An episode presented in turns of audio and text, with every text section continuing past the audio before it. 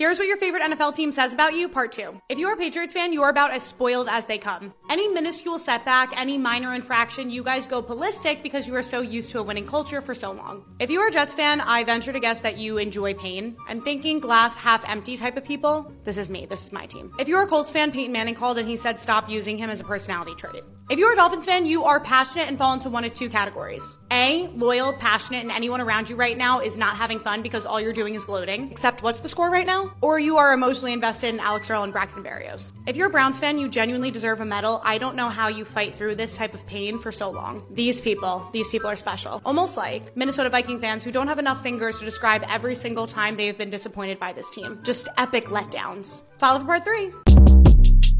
Short Cast Club